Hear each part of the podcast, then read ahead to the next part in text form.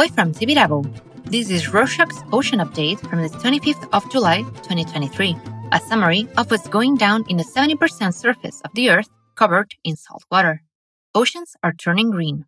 A new study based on the last 20 years of NASA satellite data has shown that more than half of the oceans on Earth have turned green due to climate change, which is impacting marine ecosystems. Scientists said the shift of color is related to global warming, which is caused by the burning of fossil fuels. B.B. Kale, the lead author of the National Oceanography Center in Southampton, declared that this shift of colors from blue to green is probably linked to an increase in phytoplankton because it contains a green pigment.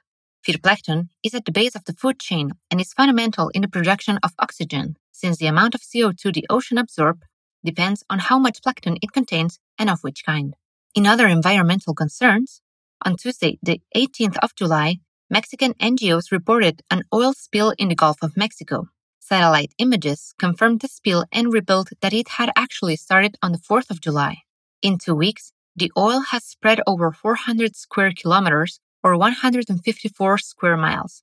The oil spill is coming from a gas production platform of the company Pemex, the same offshore platform where on Friday, the 7th of July, an explosion killed 2 workers. Pemex released a statement confirming the leak, but assured that, quote, the volume of hydrocarbons that escaped was minimal, end of quote. The spill has been reported to the government and the Navy for repairs. Pemex has sadly collected several incidents. Many workers died in fires over the last 10 years. Moving on to fisheries. The fisheries agreement between the European Union and Morocco expired on Monday, the 17th of July. Now, European trawlers can no longer fish off Moroccan coasts. Grande Marlaska, the Spanish Minister of Interior, said he's optimistic about the renewal of the agreement. For geographical reasons, Spain wants the renewal of the agreement, as it is the closest European country to Morocco. Nasser Bourita, Morocco's foreign minister, announced that the country seeks to impose a fee to foreign trawlers to fish in Moroccan waters. The European Commission, Spain, and Morocco are working on the agreement. Also, on Monday the 17th, the General Fisheries Commission for the Mediterranean of the UN Food and Agriculture Organization, or FAO, launched a new scientific database on Black Sea fisheries. The platform was created within the Black Sea for Fish project, and it's going to collect all fisheries-related information of the area. It's also meant to create a network among scientists, universities, and researchers in Black Sea countries, and to facilitate access to publications. The General Fisheries Commission for the Mediterranean said it was crucial to create this database in order to coordinate resources on an international level. In other news, on Sunday, the 16th of July, an entire pod of 55 whales died after a mass stranding on a Western Isles beach. Only 15 of them were alive when the British Divers Marine Life Rescue intervened, trying to refloat one of the most active unsuccessfully. All the remaining whales have been euthanized for safety reasons.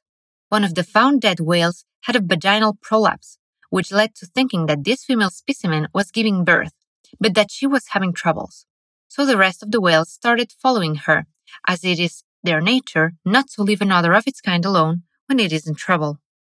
In lighter news, an incredible story from the Pacific Ocean. An Australian sailor and his dog were stranded on the ocean for 3 months and survived by eating raw fish and drinking rainwater.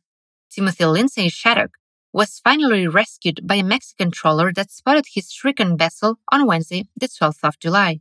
Shadok was headed to French Polynesia.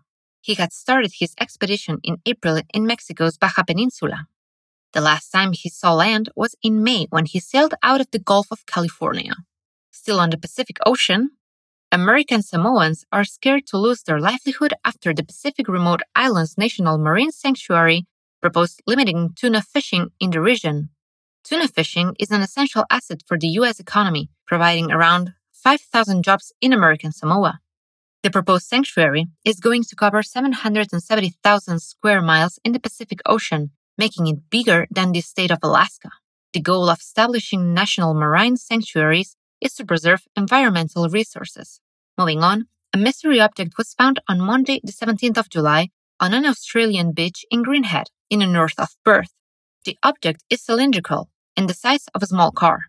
The authorities investigating believe it could be a part of a rocket. Andrea Boyd, engineer of the European Space Agency, said that the object might have come from the Indian Ocean after the launch of an Indian satellite. Whoever had launched the rocket into space will be responsible for its disposal, as agreed in the Outer Space Treaty. In other news, between the 10th and the 16th of July, China launched its 40th Antarctic expedition along with its 13th Arctic mission. The goal of these expeditions is to expand its footholds in the polar regions. The researchers involved in the missions are mostly focusing on the impact of climate change in the poles and conducting oceanic ecosystems investigations. Researchers will collaborate with scientists from Russia and Thailand, aiming to promote international cooperation on Arctic expeditions. Since polar regions are changing due to climate change, new shipping routes are opening and giving countries a chance to explore new ecosystems and resources. Moving to the Atlantic Ocean, according to the National Hurricane Center, a tropical storm named Don developed from a subtropical storm on Monday night, the 17th of July. Meteorologists announced the storm winds reached up to 105 miles or 169 kilometers. However, Tropical Storm Don will remain in the open waters of the Central Atlantic. On Monday, the 24th of July, meteorologists downgraded Don into a post-tropical cyclone. Shocking news of sharks on cocaine. Scientists observed sharks with inconsistent behaviors off Florida Keys. Their erratic behavior could stem from cocaine that was thrown into the sea by drug traffickers. Just last month, in June, the U.S. Coast Guard announced they have found $185 worth of illegal narcotics in the Caribbean Sea. Scientists threw bales of concentrated fish powder to resemble cocaine into the water as an experiment, and many sharks ate them. Sharks are not the only drug-addicted sea animal. Previous research suggested fish might be addicted to methamphetamine. Closing with water sports.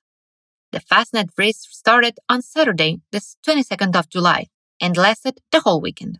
The crew of Francois Gabart and Tom Laperche won and broke the record with 1 day, 8 hours, 38 minutes, and 27 seconds.